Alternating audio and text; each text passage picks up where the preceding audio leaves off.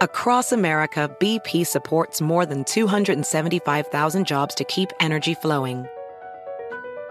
Jobs like building grid scale solar energy in Ohio and producing gas with fewer operational emissions in Texas. It's and, not or.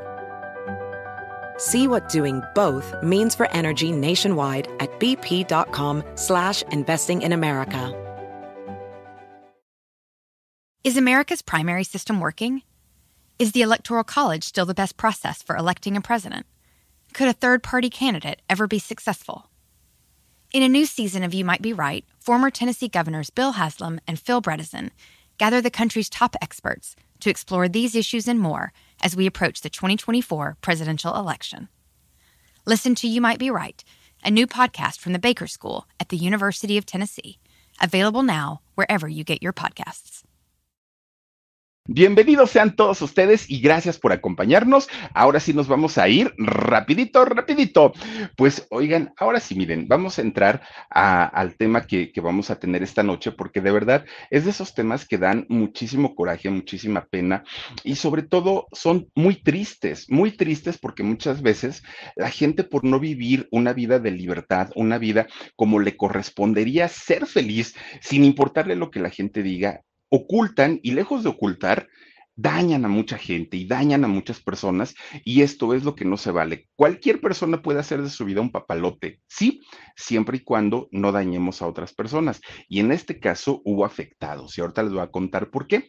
Resulta que Fíjense que este asunto que ahora, que si Daniela Parra, lo que comentábamos hace ratito, eh, su papá Héctor Parra, que tanta cosa que ahora en los juzgados se atiende, Leazar Gómez, todo lo que ha pasado a lo largo de este tiempo y en donde nos hemos dado cuenta que la mayoría de, de los, eh, de los asuntos del de, eh, espectáculo ahora se atienden en los juzgados. Bueno, no es nuevo, no, no, no.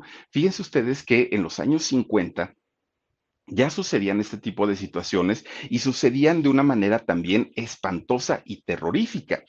El caso de Ramón Gay es, es el, eh, uno de los casos tal vez más enigmáticos, místicos, complicados, misteriosos y difíciles.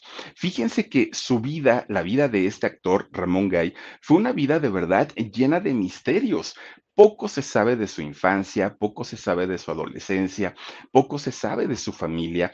Existen por ahí los nombres, dos nombres, ¿no? Obviamente el del papá y la mamá, que, son españoles, pero no está ni siquiera confirmado al día de hoy que sean realmente sus padres. Es, es decir, siempre se manejó desde muy pequeñito en, en un rollo como de misterio. No le gustaba tanto el exponerse para nada. Miren, ni siquiera la gente se pone de acuerdo en su nombre real y en la fecha de nacimiento. A ese nivel, pues es el, el, el misticismo que rodea a Ramón Gay, uno de los actores que hizo cantidad de películas eh, en la época de oro del cine mexicano, pero que desafortunadamente se le recuerda al día de hoy más por aquel terrible asesinato, por aquel terrible homicidio. Fíjense que mucha gente, mucha gente dice que su nombre real fue Ramón Moreno Gay y que él nació hace, cinco, hace 105 años. Fíjense ustedes que dicen que era Ramón Moreno Gay, eh, Gay y resulta que Ramón según las fechas de algunas personas, ahorita en este 2022 estaría cumpliendo 105 años. Pero hay otras personas que dicen, no, no, no, no, no, ese era otro Ramón. En realidad, eh, el verdadero nombre era Ramón García Gay, ¿no? Entonces, eh, está entre Moreno, está entre García. Pero la diferencia es que la gente que dice que era Moreno dicen que nació en la Ciudad de México. La gente que dice que era García, dicen que nació en 1917, pero en Zacatecas, en un lugar llamado Tayagua.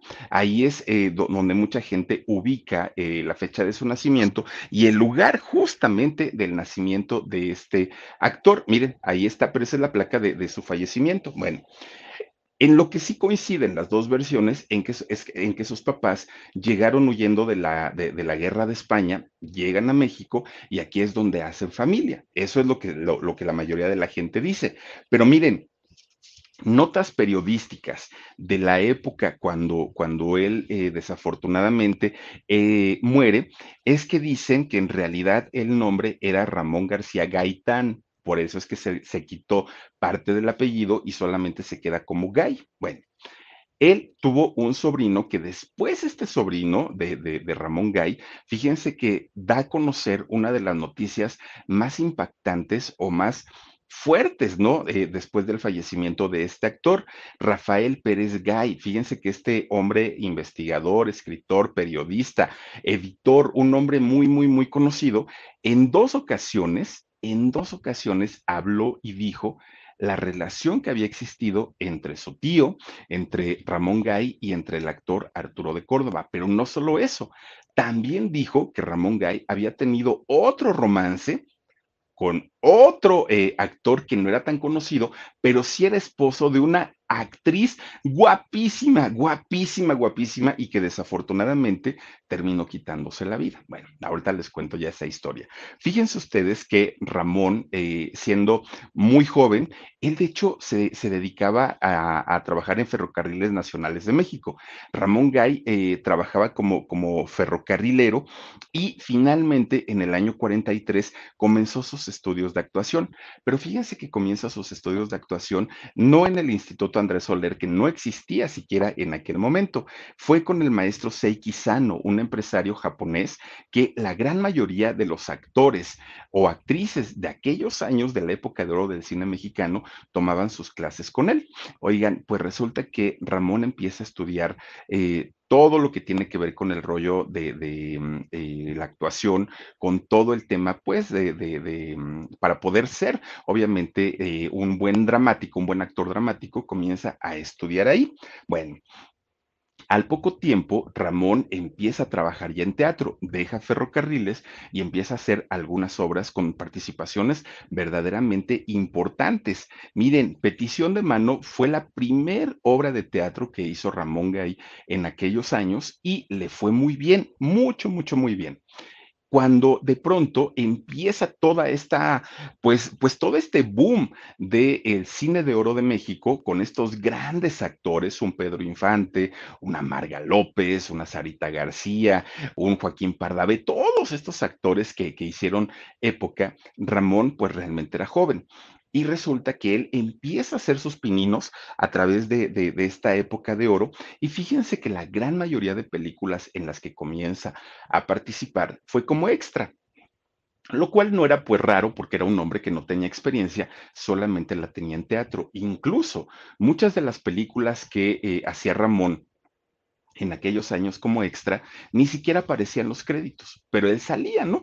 Como policía, como lo que fuera, pero simplemente de extra. Pero ¿saben qué, qué era lo que le llamaba mucho la atención a los productores? No, no era el hombre más guapo, no era el hombre más elegante, no era el hombre más atractivo, pero tenía una presencia eh, y un talento muy, muy, muy buenos que llamaban la atención de los productores. Decían, así como guapísimo, no está, pero finalmente sí tiene algo, ¿no? Que finalmente lo hemos dicho en muchas ocasiones. Tenía pues esta situación de la personalidad, que es lo que buscaban en aquel momento en la época de oro del cine mexicano. Pero resulta que justamente cuando él empezaba ya que le, querían dar los productores algún papel importante para eh, hacer alguna película, resulta que se da cuenta Ramón que empieza a haber un boom de jovencitos, de gente muy, muy, muy joven, muy jóvenes que además de todo eran guapetones, que además de todo eran talentosos y que sabían actuar. Entonces la competencia la tenía bastante, bastante difícil. Pero tenía una ventaja Ramón, además de su buena presencia. Isabel Corona, esta actriz importantísima también de aquella época de oro del cine mexicano y de la que vamos a hablar próximamente, fíjense que era su amiga, muy su amiga, eh, Isabela Corona, pero también era su gran amigo don Ernesto Alonso, que en aquel momento, bueno, también estaba pues en, en, el rollo de la actuación más que en el de producción pero tenía otro gran amigo, muy, muy, muy, muy amigo, nueve años mayor que Ramón, y se trataba nada más ni nada menos que del actor mexicano Arturo de Córdoba. Este hombre que, bueno, galán en, en, su tiempo y de hecho muchas, muchas de las señoras estaban enamoradas de Arturo de Córdoba. No hay una referencia como tal en qué momento comienza la amistad entre Arturo de Córdoba y entre Ramón Gay. Simplemente se sabía que, que, Arturo lo apoyó muchísimo, muchísimo. Incluso que cuando Arturo de Córdoba firmaba algún contrato para hacer una película, ponía como condición que en esa película también se incluyera el trabajo de Ramón, porque consideraba que era un excelente actor, pero además decía, es mi gran amigo y yo lo quiero ayudar. Eso es lo que decía siempre, siempre Arturo de Córdoba. Y desde ese momento, mucha gente decía, ah, qué raro. ¿Se acuerdan ustedes de, Gloria Marín y de eh, Jorge Negrete? Que cuando que ellos fueron pareja, ¿no? Cuando Jorge Negrete eh, tenía algún contrato para hacer películas o para ir a cantar, ponía siempre como condición, sí, pero incluyan a Gloria Marín. Era lo, lo, lo, que se, se, sabía en aquel momento. Y en este caso, para Arturo de Córdoba, era lo mismo. Sí trabajo, sí hago la película, pero incluyan a Ramón Gay. Y entonces, miren, ahí están Gloria Marín y, y Jorge Negrete, el charro cantor. Can you remember a time when you thought someone you disagreed with might actually be right? In the new podcast, You Might Be Right, former Tennessee governors Bill Haslam and Phil Bredesen pose that question to guests like Paul Ryan, Al Gore, and Judy Woodruff. Come for the stories, stay for the substance and expert insights into some of the most challenging issues facing the country, including affordable housing, crime, and education. Listen to You Might Be Right a new podcast from the Baker School at the University of Tennessee, available wherever you get your podcasts. Pues miren, gracias a este apoyo tremendo que le dio Arturo de Córdoba a Ramón Gay, poco a poquito empezó a tener una relevancia importante en el mundo de, de, la actuación. Poco a poquito los productores comenzaron a llamarlo más para hacer películas y fíjense nada más, eh, al principio eran papeles muy pequeñitos, algunos de ellos eran, les digo, ni siquiera le daban a, a Ramón como los créditos en, la, en las películas, pero poco a poquito empezó a tener mayor participación en cada una de las películas que iba haciendo y así en la década de los años 50 se convirtió en uno de los grandes actores y de los favoritos de eh, pues la mayoría de los eh, productores de cine. Bueno, Llegó a trabajar incluso Ramón Gay con María Félix, con la doña, fíjense nada más, y con Ignacio López Tarso, con dos grandes actores de aquella época. De hecho, hicieron una película que se llamó La Estrella Vacía, y ahí trabajó justamente eh, Ramón, y yo, yo lo recuerdo haber visto en diferentes películas, pero lo manejaban siempre con un perfil un poquito no de estrella, sino más bien pues como un actor de reparto. Miren, comenzó a hacerse uno de los actores más reconocidos en aquel momento y en aquella época.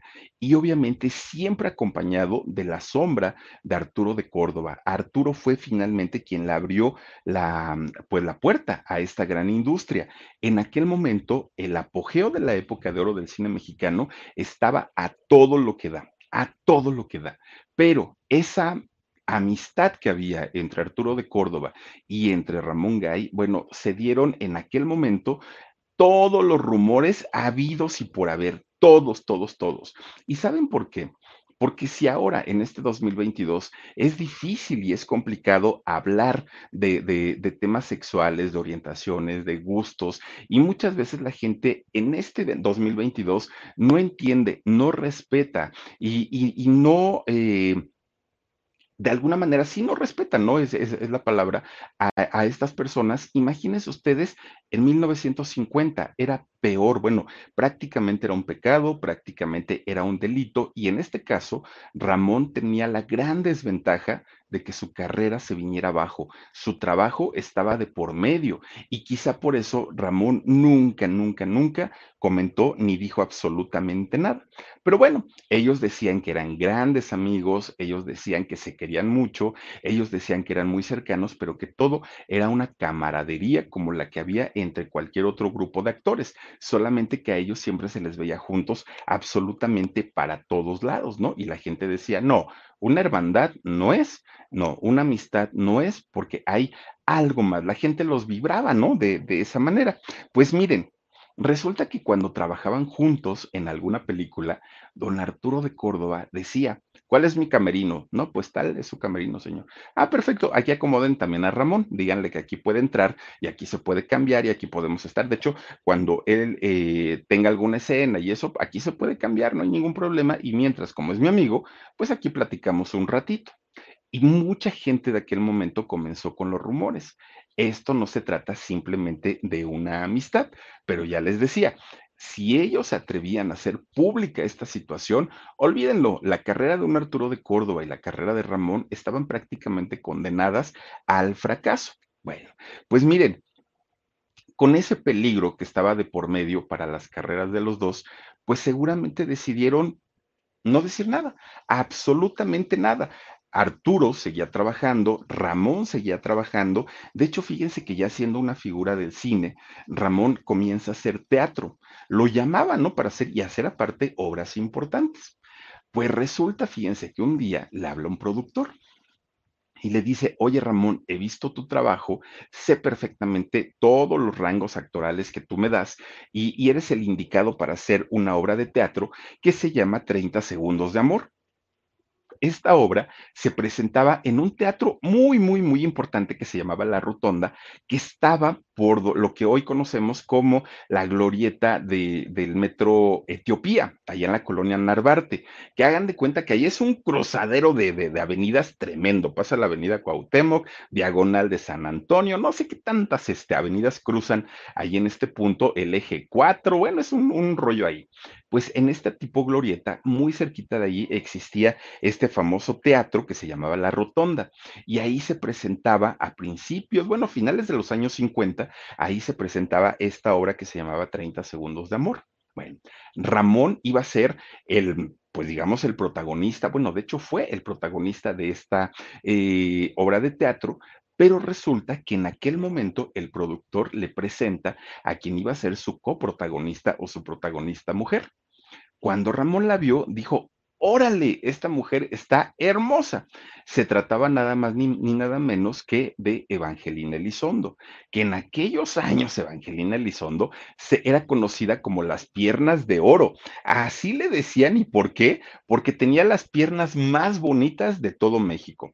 Doña Evangelina Elizondo, que después, ¿se acuerdan ustedes que salió en la telenovela de Mirada de Mujer y era, ¿cómo se llama? Mamá Elena, ¿se acuerdan ustedes? Bueno, en aquel momento, Evangelina Elizondo, jovencita, muy jovencita. Ya otras personas mucho más exageraditas decían que era como la Marilyn eh, Monroe de México. En realidad no era para tanto, pero una mujer hermosa, verdaderamente hermosa, Evangelina Elizondo. Bueno, lo que sí, además de todo, una mujer muy elegante, mucho, muy elegante, culta, Evangelina, pero aparte de todo, con un talento tremendo, tremendo, tremendo. Ya tenía trayectoria en televisión, pero además una actriz de doblaje. Una actriz que era, bueno, tenía un contrato con Walt Disney, o sea, ustedes imagínense nada más, porque ella era eh, la voz oficial de la Cenicienta todas, todas, todas las películas de la Cenicienta o caricaturas donde apareciera la Cenicienta, tenía que hacerlo forzosamente Evangelina Elizondo para el doblaje latinoamericano, que en aquellos años había un solo doblaje para, para el, eh, el español latinoamericano. Hoy ya este, Colombia tiene el suyo, Argentina tiene el suyo, México tiene el, el de acá, ya no, ya no es como un, un, solo doblaje para todos los países de habla hispana, en aquel momento sí. Bueno, se conocen, Evangelina y Ramón, y se hacen extraordinarios amigos. Fíjense que hubo una química muy bonita entre ellos, mucha gente también tratando como de disipar un poquito los rumores sobre la vida sexual de Ramón Gay. Eh, empezaban a decir, no, no es cierto, lo de Arturo de Córdoba no, no, no va por ahí. En realidad, Ramón está saliendo con Evangelina. Evangelina nunca confirmó nada, Ramón tampoco confirmó nada, simplemente dijeron que eran grandes amigos y que siempre se habían visto como grandes amigos. Hablaban de sus amores, de sus romances, de sus eh, caídas, ¿no? En, en, el amor también, amores y desamores. Hablaban absolutamente de todo, de todo, de todo. Pues resulta que dentro de estas pláticas que Ramón tenía con Evangelina, un día Evangelina le comienza a decir a Ramón, pues sus experiencias que había tenido con parejas eh, anteriores. Y Ramón le empieza a escuchar muy atenta a, a, Evangelina. Y entonces Evangelina le dice, te voy a contar la historia de mi ex marido. Un hombre que además de todo, eh, un, un, ingeniero petroquímico, imagínense ustedes, pues mm, de estas personas que miren, bastante, bastante dinerito, ¿no?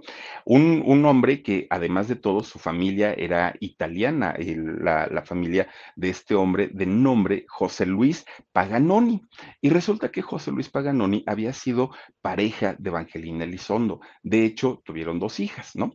Pues resulta que un buen día Evangelina le empieza a contar toda la historia a Ramón y Ramón tuvo el tiempo y tuvo las ganas de escucharla, que fue en realidad una historia de terror, porque resulta que este hombre, José Luis Paganoni, era un hombre de un carácter exageradamente fuerte, de un carácter pesado, además de todo teniendo mucho dinero, tenía muchas influencias en la política, pero además con todo el dineral que este hombre tenía, le encantaba relacionarse con cuanta actriz se le presentara, ¿no? E, era como una obsesión o como una pasión que tenía José Luis Paganoni de poder conquistar a estas grandes vedettes, modelos, artistas, todas ellas era como ya, ya, ya, ya, ya, ¿no? Ya pasé por ahí, ya pasé por ahí. Y resulta que un buen día conoce a Evangelina, comienza a enamorarla y finalmente, fíjense nada más, acepta que en aquel momento para conquistar a, Evangelina se presentó como un caballero, como muy atento, le abría la, puerta del coche, todo, todo, todo le funcionaba muy bien a, a, Evangelina y ella se dejó conquistar. Además de todo, pues una mujer muy guapa y hacían una bonita pareja. Bueno, pues resulta que todo les marchaba súper bien. Tienen, de hecho, eh, a, a, su a sus dos hijas, pero en el momento que este señor José Luis Paganoni se siente ya con la autoridad y con el eh, derecho, porque ya estaban casados, de, sentir esa, tranquilidad, y esa seguridad de que Evangelina ya era de él, que en ese momento cambia totalmente.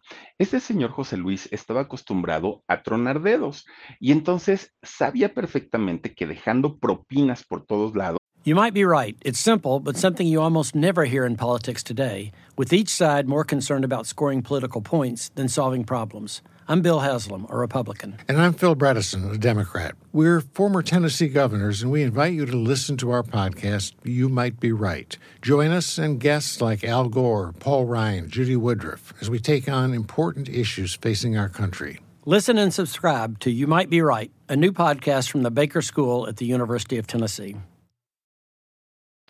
Todo mundo lo iba a obedecer, todo mundo le iba eh, a hacer su voluntad. El Señor no estaba acostumbrado a recibir un no por respuesta. Y entonces, fíjense nada más, ya estando casado con eh, Evangelina, ahí es donde finalmente deja, de, deja salir su verdadero yo. Ahí es finalmente donde dice, ah, pues ahora sí vas a saber quién es José Luis Paganoni. Y resulta que se convierte en el hombre más violento, más grosero, con unos celos obsesivos, pero ya era una enfermedad, no eran unos celos normales, ¿no? De dónde estabas, con quién estabas, por qué no me contestabas. No, no, no, no, no. Ya era asegurándole las infidelidades. Es que te vieron con tal persona y qué hacías hablando con tal y fuiste al mercado y ahí, o sea, todo, todo, todo. Bueno, le puso a una persona para que la vigilara 24 horas al día a, a, Evangelina y Evangelina ya estaba hasta el gorro de este señor. Ya no hallaba la manera de zafarse, ya no hallaba la manera de irse, pero no la dejaba. Este señor no la dejaba. Pues de repente un día, entre una de las muchas, muchas, muchas peleas que tenían José Luis y Evangelina, resulta que ella descubre que este señor ya había estado casado, ya había estado casado, bueno, de hecho seguía casado con una mujer de nombre Celia Centeno. Fíjense nada más. Y resulta que aparte de estar casado, también tenía muchos romances con diferentes actrices, que muchas de ellas le decían a Evangelina, oye, se dice que tu marido anda con tal, tal, tal, tal, tal, pero Evangelina decía, no, pues es bien lindo, no, pues si me atiende, no, pues si me quiere. Ella se cerraba, se cegaba a, a decir, no pasa absolutamente nada. Pues de repente un día abre los ojos y es cuando finalmente descubre que su marido era casado, tenía una esposa, pero además le había puesto el cuerno con cuanta mujer eh, podía. Él sí pero Evangelina, aunque no lo había hecho, la vigilaba, la torturaba. Bueno, era, era una cuestión de acusarla como si en verdad la señora hubiera cometido alguna infidelidad y no había sido cierto, el infiel era él, ¿no? Pero dicen por ahí, lo que te choca, te checa. Bueno, pues resulta, fíjense nada más, Evangelina se faja los pantalones, lo abandona y le pide el divorcio. Entonces, eh, este señor que estaba acostumbrado a hacer siempre, siempre su voluntad y a que todo se hiciera de la manera como él quería, en el momento que él quería, pues no resistió, porque dijo, ¿cómo? Esta mujer se va a ir cuando yo lo diga, cuando yo la corra como en la canción de, de, la media vuelta, te vas porque yo quiero que te vayas y a la hora que yo quiera te detengo. Así tal cual era este señor José Luis Paganuni. Él decía en qué momento y de qué manera, pero aquí la, la iniciativa la había tomado eh, Evangelina Elizondo y era algo que no iba a soportar este hombre. Pues imagínense nada más. Resulta que celoso, dolido y tomaba además de todo eh, este hombre, pues se convierte en una pesadilla para Evangelina. Pues miren, resulta que toda esta historia se la cuenta Evangelina Elizondo a su gran amigo Ramón Ramón Gay. Ara Smith, muchas gracias, Ara, te mando muchos besotes. Oigan, le empieza a contar y Ramón escuchaba, ¿no? Todo lo que estaba sucedido, eh, sucediendo en aquel momento. Ya no vivía Evangelina con, con este hombre, pero no la dejaba ni a sol ni a sombra todo el tiempo de pronto Ramón la invitaba a tomar un helado, a tomar un refresco, una bebida, y resulta que este señor se les aparecía siempre.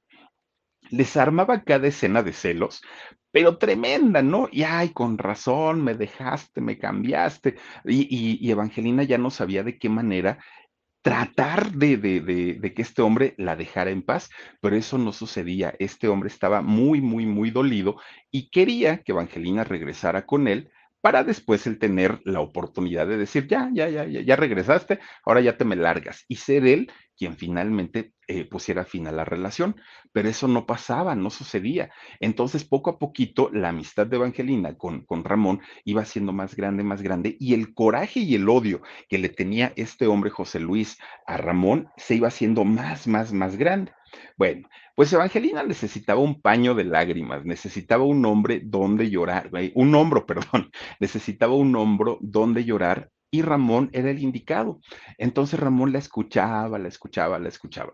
Entonces cuando ya empiezan a trabajar en esta obra de teatro, ahí en el, en el eh, ya les digo, por la glorieta de, del Metro Etiopía, resulta que se, se, hacían tan amigos que Evangelina se subía a su coche, tenía un Cadillac en aquel momento y llegaba a la casa de Ramón Gay, que la, que la casa de Ramón estaba en la calle de Río Rin, muy cerquita, miren qué bonitos los Cadillacs.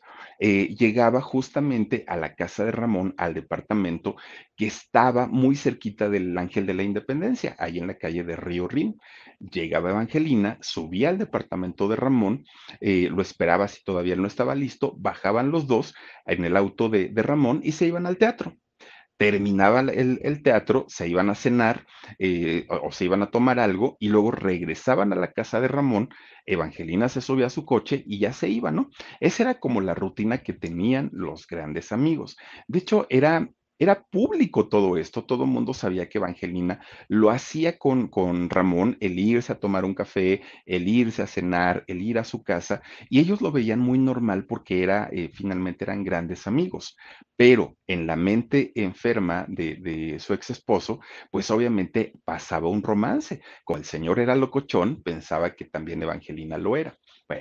Pues resulta que tiro por viaje se lo encontraban a este señor, tiro por viaje. Siempre, siempre, siempre estaba eh, ahí el, el señor vigilándolas, vigilándolos, pero además de todo, no solo los vigilaba, además pues les hacía cada escena de celos a los dos, que bueno, Miren, haya sido por amistad, haya sido por romance, haya sido por soledad, por lo que haya sido, pero ellos estaban juntos, finalmente Evangelina y Ramón. Y era algo que su expareja no entendía, no podía.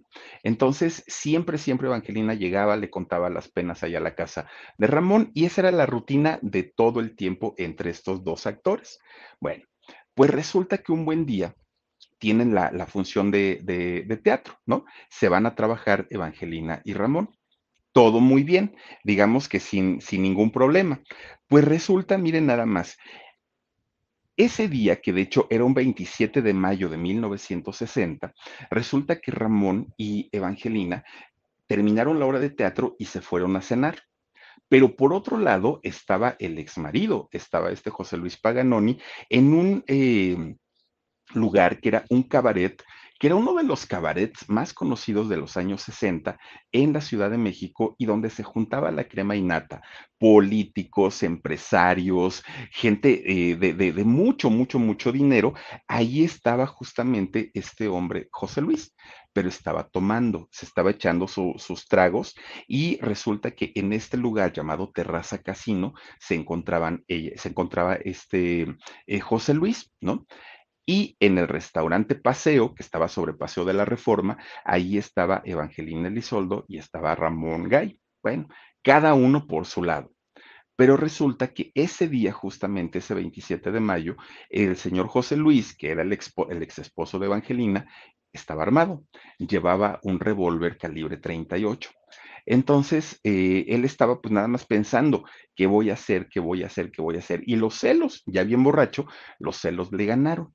Entonces paga la cuenta por ahí de las 12 de la noche, paga la cuenta y, agarra su coche y se va a la calle de Río Rin, número 59, que es en donde estaba el departamento de Ramón Gay. Bueno, pues llega y ve que el carro de Evangelina todavía estaba ahí estacionado, lo cual quería decir que no habían regresado todavía de, de la cena o de donde hubieran ido, este, tanto Ramón como Evangelina.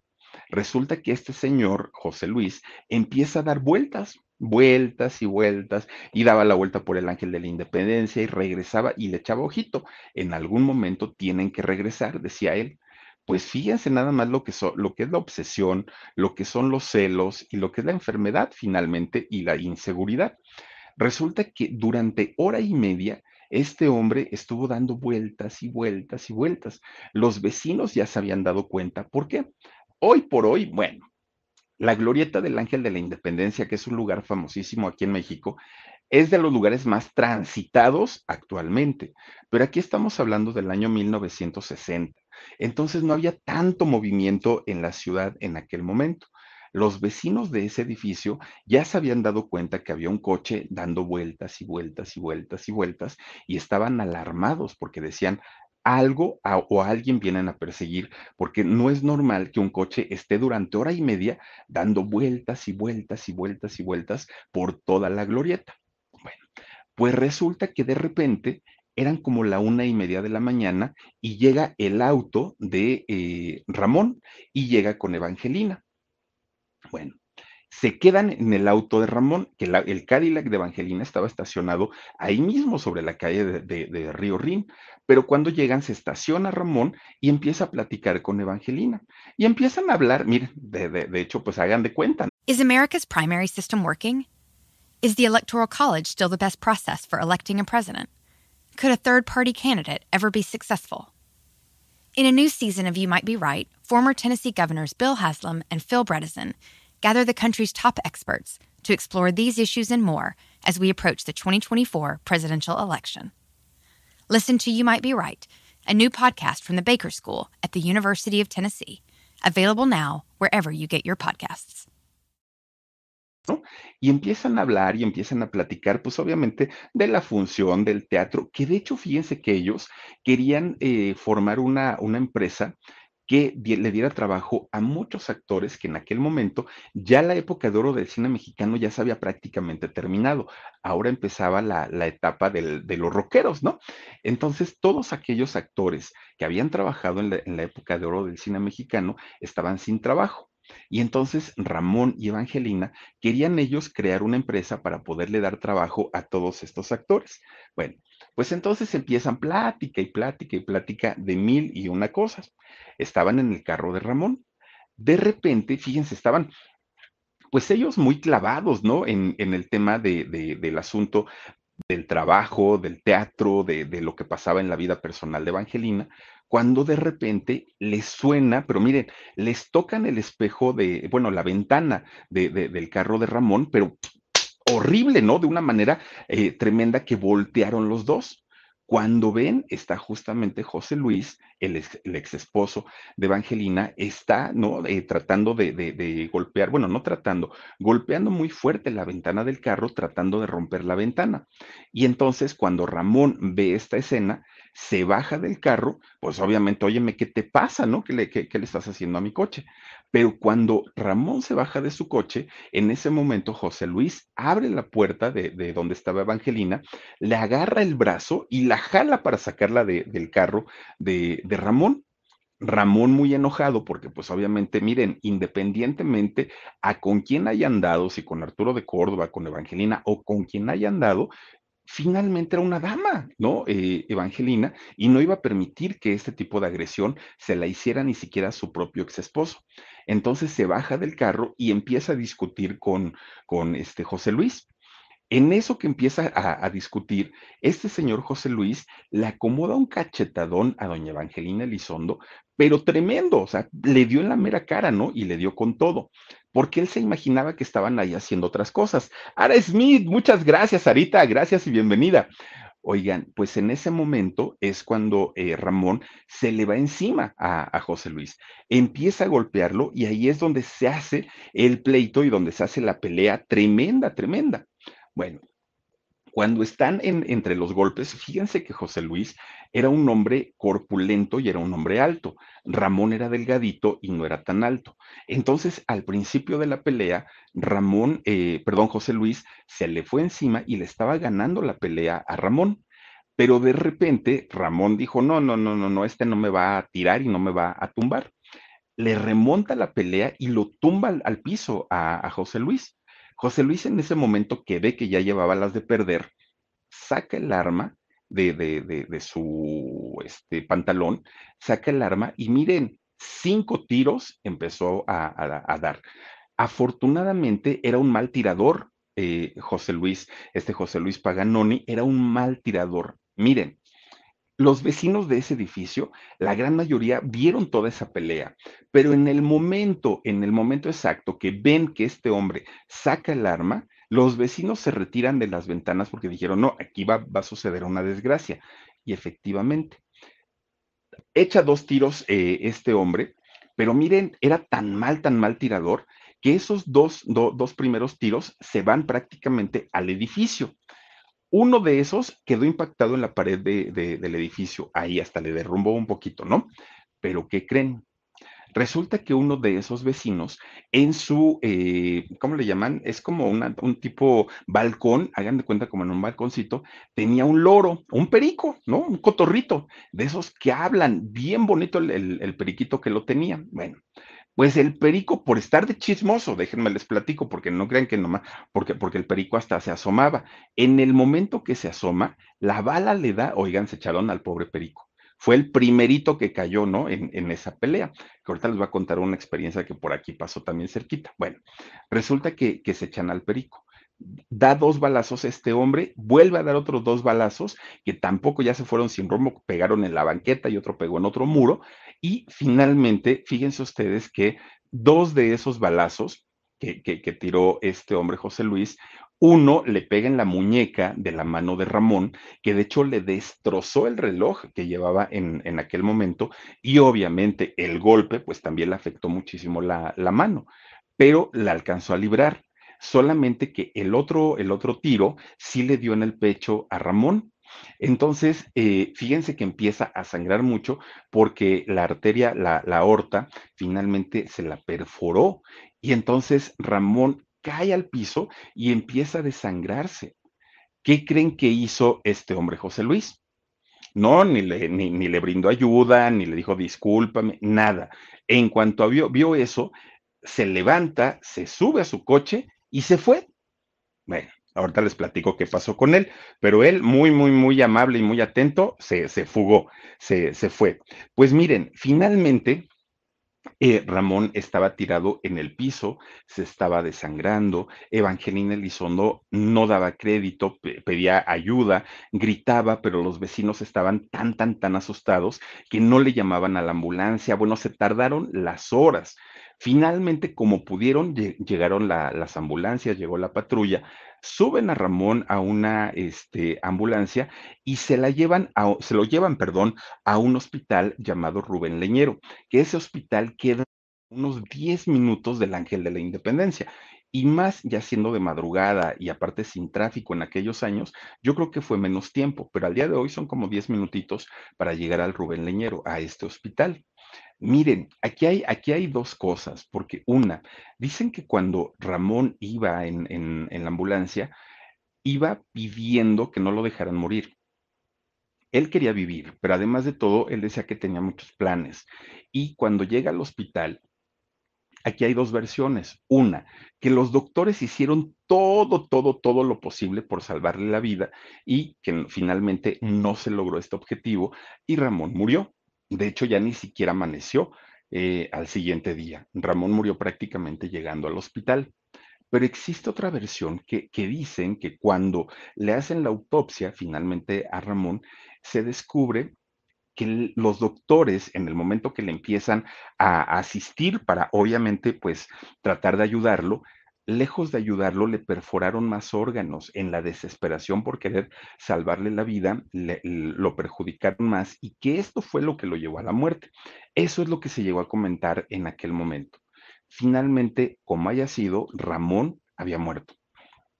Obviamente, la noticia como pólvora corrió por todos lados y no solamente por eso, sino por, por la importancia que tenía Ramón en el mundo de la actuación, pero además por tratarse también de un empresario famoso, el que le había disparado, que en este caso era este señor José Luis Paganoni, y que además había sido esposo de Evangelina Elizondo. Elizondo.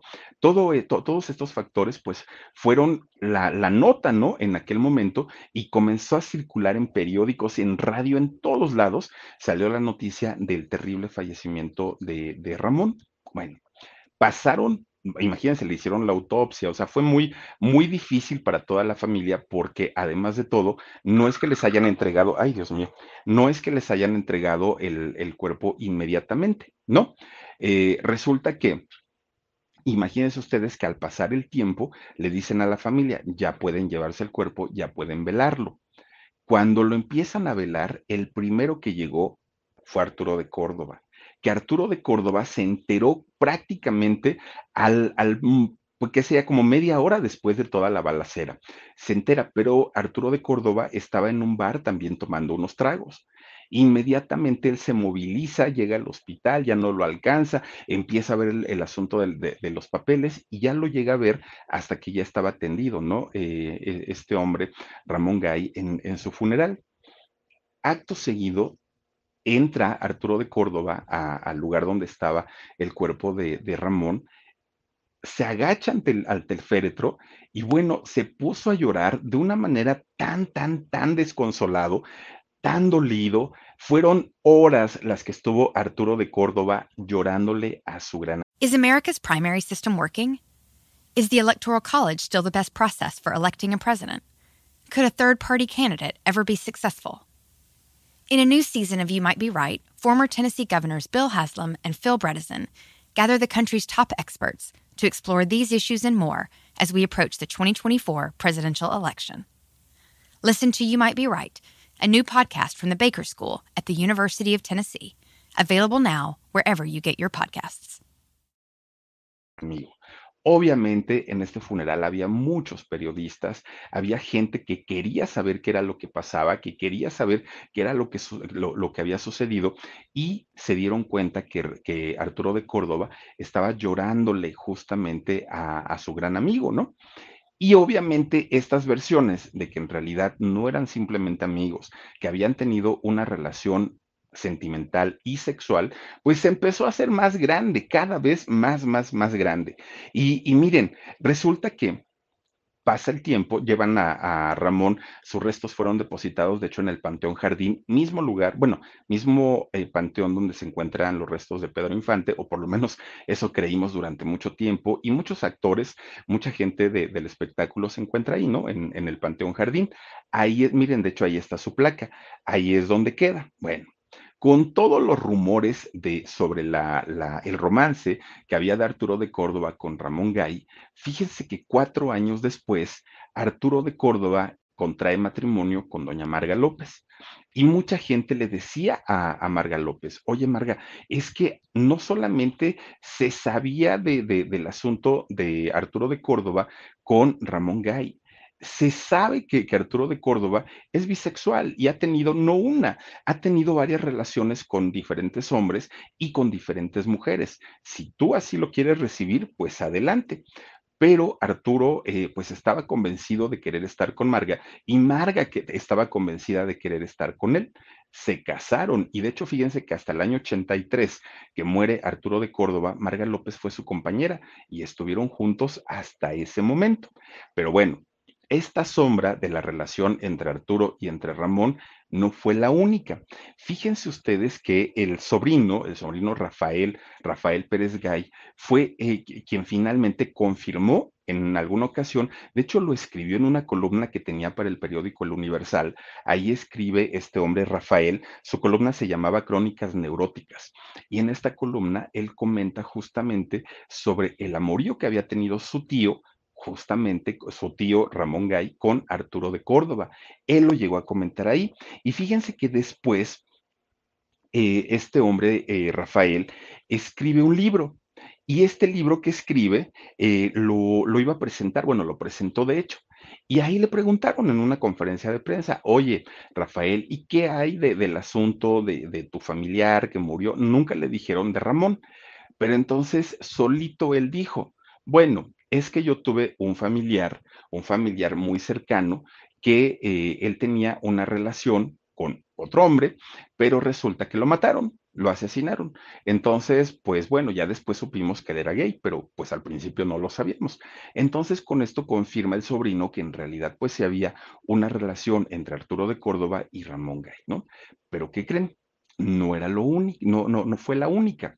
Resulta que ¿Se acuerdan ustedes de esta actriz hermosísima también, que era Miroslava, Miroslava Stern, y que terminó quitándose la vida allá en su casa de, la colonia Anzures, de la Ciudad de México, en, un, en una situación que no, no mucha gente entendía, porque decían, esta mujer tiene dinero, tiene belleza, tiene juventud, tiene todo por delante y terminó quitándose la vida. Bueno, que muchos decían que por Luis Miguel Dominguín, otros decían que por Cantinflas, otros decían que porque tenía de, de depresión, en fin, por lo que haya sido, pero se quitó la vida. Bueno, pues resulta que Miroslava, de todos los pretendientes que llegó a tener, de todos, de todos, de todos, pues fíjense que había un, un hombre al que le apodaban el Bambi. Este hombre era Jesús Jaime Gómez Obregón. Y resulta que este señor era un actor que en realidad pues nunca destacó como actor, en lo único que sí destacaba es porque era una celebridad, ¿no? Era una persona de dinero y este señor se la vivía en fiestas, parrandas, pachangas, invitaba a todo mundo, bueno, era, el, era un socialité, ¿no? Y, y en aquel momento este señor pues le pide matrimonio a Miroslava y Miroslava acepta casarse con él. Bueno, pues miren, finalmente Miroslava un buen día descubre que su esposo, este hombre Jesús Jaime, en realidad era homosexual. Y entonces ella entra en una depresión. Pero cuando descubre con quién le había sido infiel, pues fue el dolor mayor porque era con otro actor, con un, ahora sí con un compañero del gremio, y se trataba de un muchacho que recién empezaba su carrera como actor en aquel momento, y su nombre, Ramón Gay. Fíjense ustedes ahora sí que dónde y cómo se, se, vienen a enredar todas estas cuestiones, ¿no? Y ustedes se preguntarán, ¿y qué fue lo que sucedió con Paganoni, con este hombre José Luis Paganoni? Bueno, pues resulta que después que detona los cinco disparos, dos de ellos eh, sobre, sobre, bueno, los cinco iban dirigidos, pero tres fallaron, tres, tres tiros fallaron y eh, dos, dos tiros sí le dieron a él. Fíjense que se sube a su coche, como les digo, y se fue.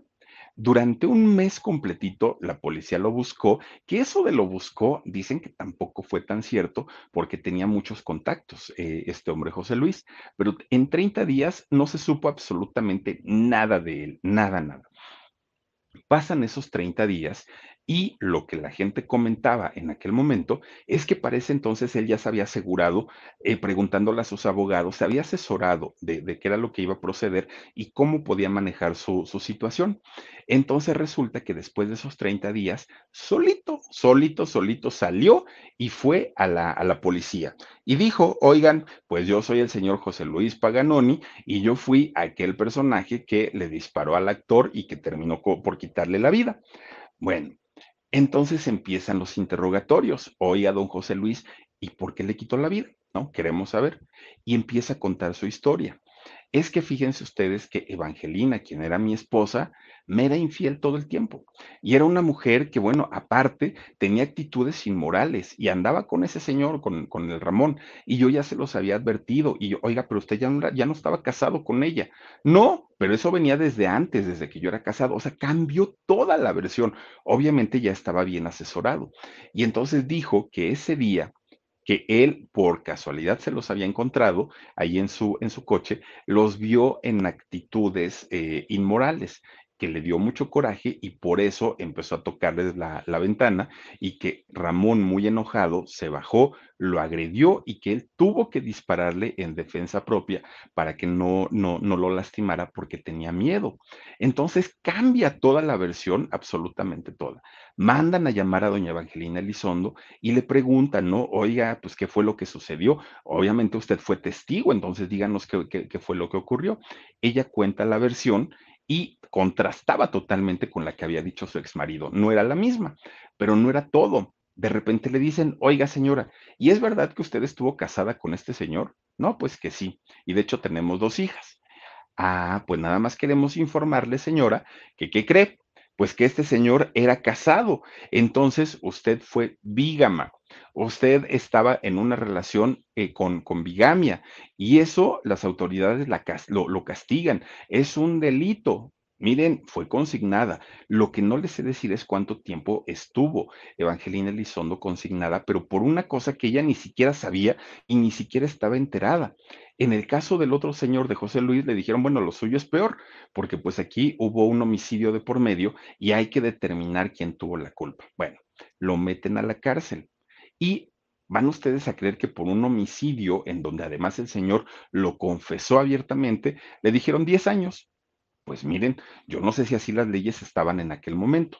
Le dieron 10 años a este señor José Luis Paganoni, pero resulta que no se sabe si por buena conducta, no se sabe si por los contactos que tenía ahí en la, en la policía, por los contactos empresariales, por el dinero que manejaba, no se sabe.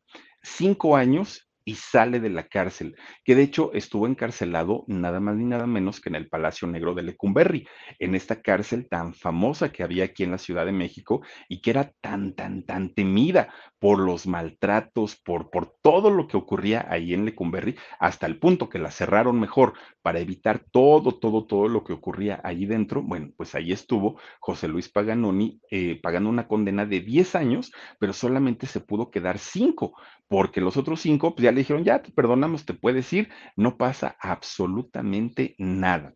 Una vez que sale José Luis de la cárcel, se perdió. Hagan de cuenta que se lo tragó la tierra. No existía José Luis Paganoni. En ningún lado lo encontraban, lo querían buscar para entrevistas, lo querían buscar para negocios y finalmente, pues este señor ya se había, eh, ya, pues ya se había escapado, ¿no? Ya estaba lejos totalmente de personas que lo pudieran a él localizar y ya no se supo absolutamente nada hasta el día 29 de noviembre del año 2006, que es cuando muere en el momento que este señor Paganoni muere, eh, que de hecho es en el estado de Morelos, ahí es donde obviamente dicen, ah, pues con razón, ahí se había ido a refugiar y ahí es en donde finalmente terminó sus días.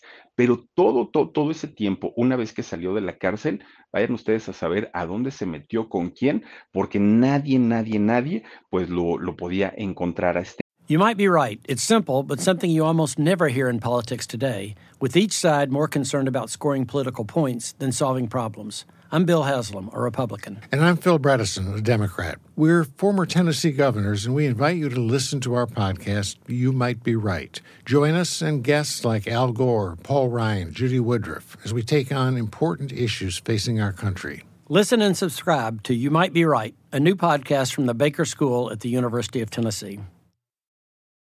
Hombre, pues Evangelina seguía trabajando, ¿no? Ella seguía, bueno, de hecho siguió trabajando durante mucho, mucho tiempo, hizo telenovelas, hizo cine, hizo cantidad y cantidad de cosas hasta que murió en el, eh, a sus 88 años. Ya tenía Evangelina Elizondo cuando fallece desafortunadamente en el año 2017.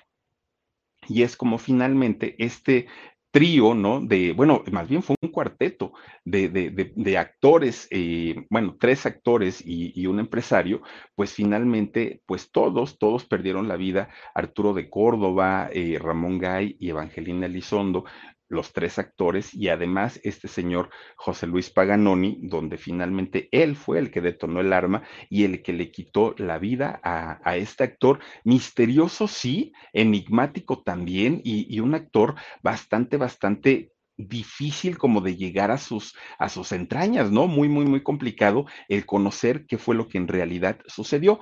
Hoy, fíjense que la figura de Ramón Gay es poco conocida, sobre todo a las nuevas generaciones. Les cuesta muchísimo trabajo decir, ah, sí, el actor tal. No, porque poco a poquito se ha ido perdiendo su, la importancia que tuvo en el cine mexicano, pero además Ahora quienes lo llegan a recordar, justamente lo recuerdan no por sus películas, no por sus participaciones, sino por todo este asunto en el que estuvo envuelto, no solamente con Arturo de Córdoba, sino también con el ex esposo de Miroslava, de Miroslava Stern, y además de todo, por este trágico desenlace que tuvo su, vida. Y miren que fueron más de 90 películas las que hizo. No, no fue una carrera tan, tan, tan chiquita. O sea, tuvo su importancia, pero finalmente el, el hecho de haber sido eh, pues muerto de esta manera pesó muchísimo más que ahora se le recuerda pues de esta manera y no tanto por eh, pues su, su, talento y por las películas que hizo. Pero bueno, pues miren nada más. De hecho, muchas películas de las que él hizo se estrenaron ya cuando él ya no estaba, ¿eh?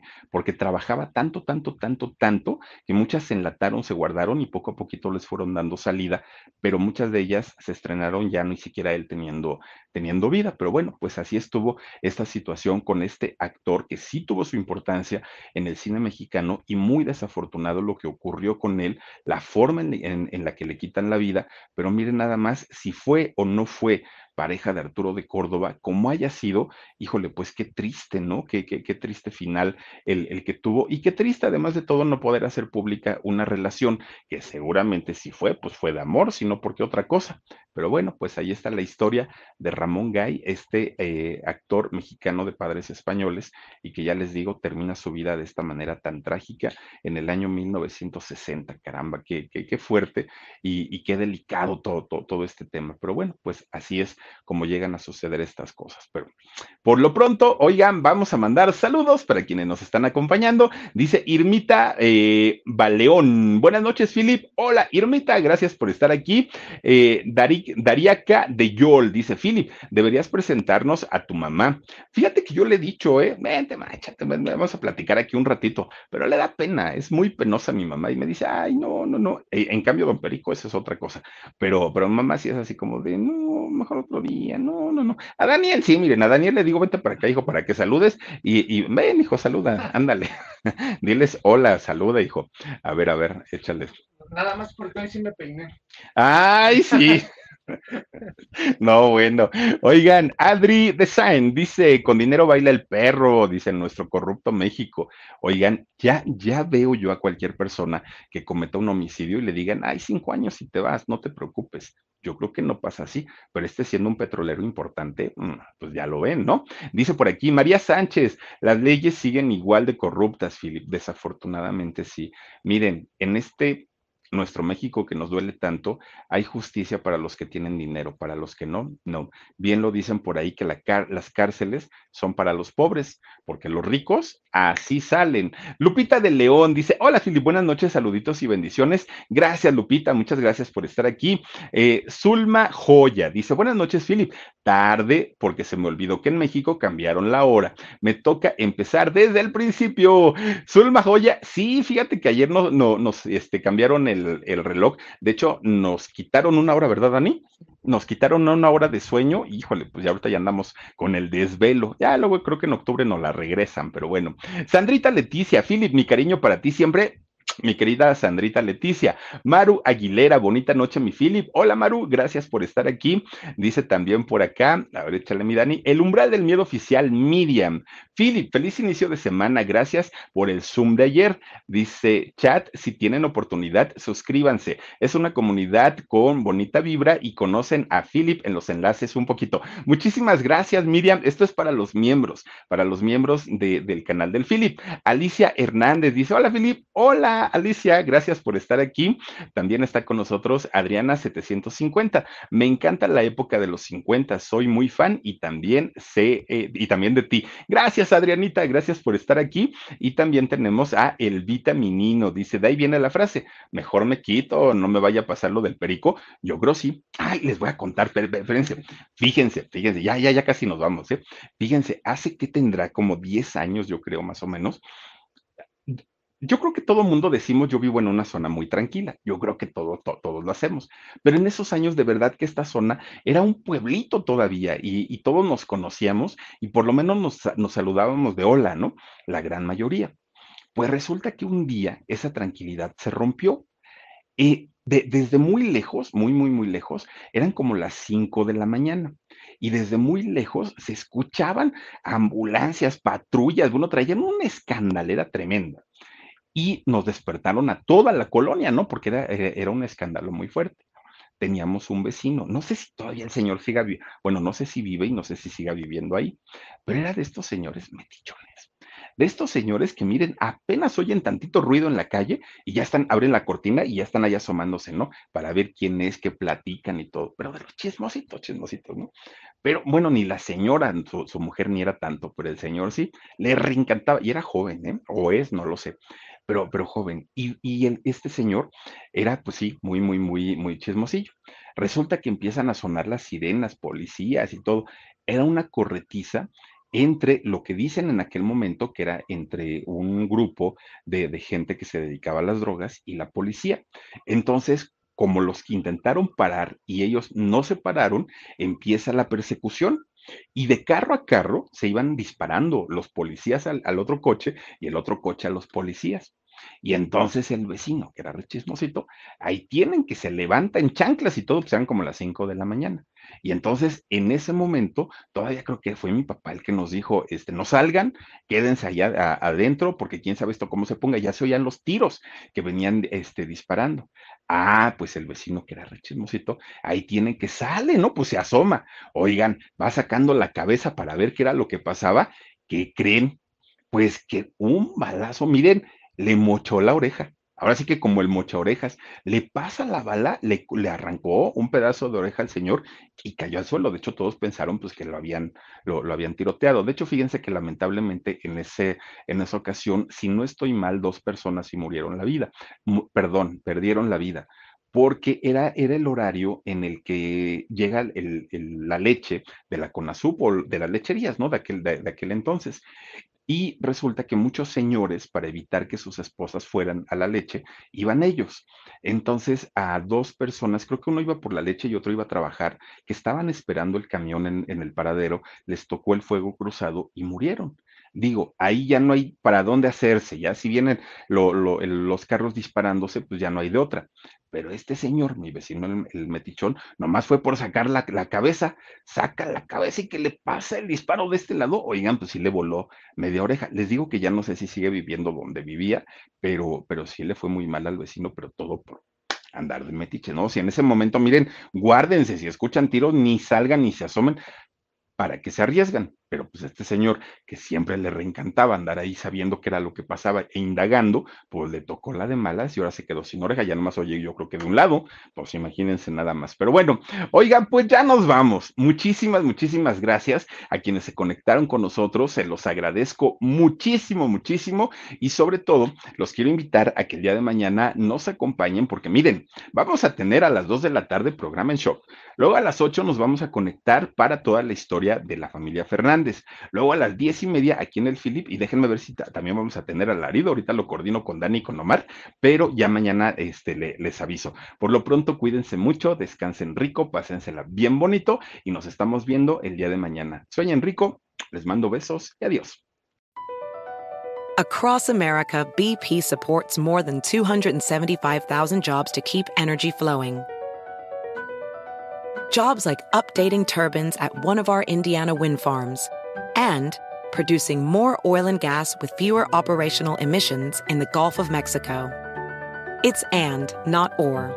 See what doing both means for energy nationwide at bp.com slash investing in America. Is America's primary system working? Is the Electoral College still the best process for electing a president? Could a third party candidate ever be successful?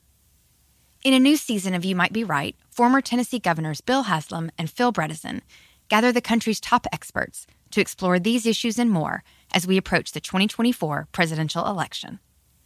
Listen to You Might Be Right, a new podcast from the Baker School at the University of Tennessee, available now wherever you get your podcasts.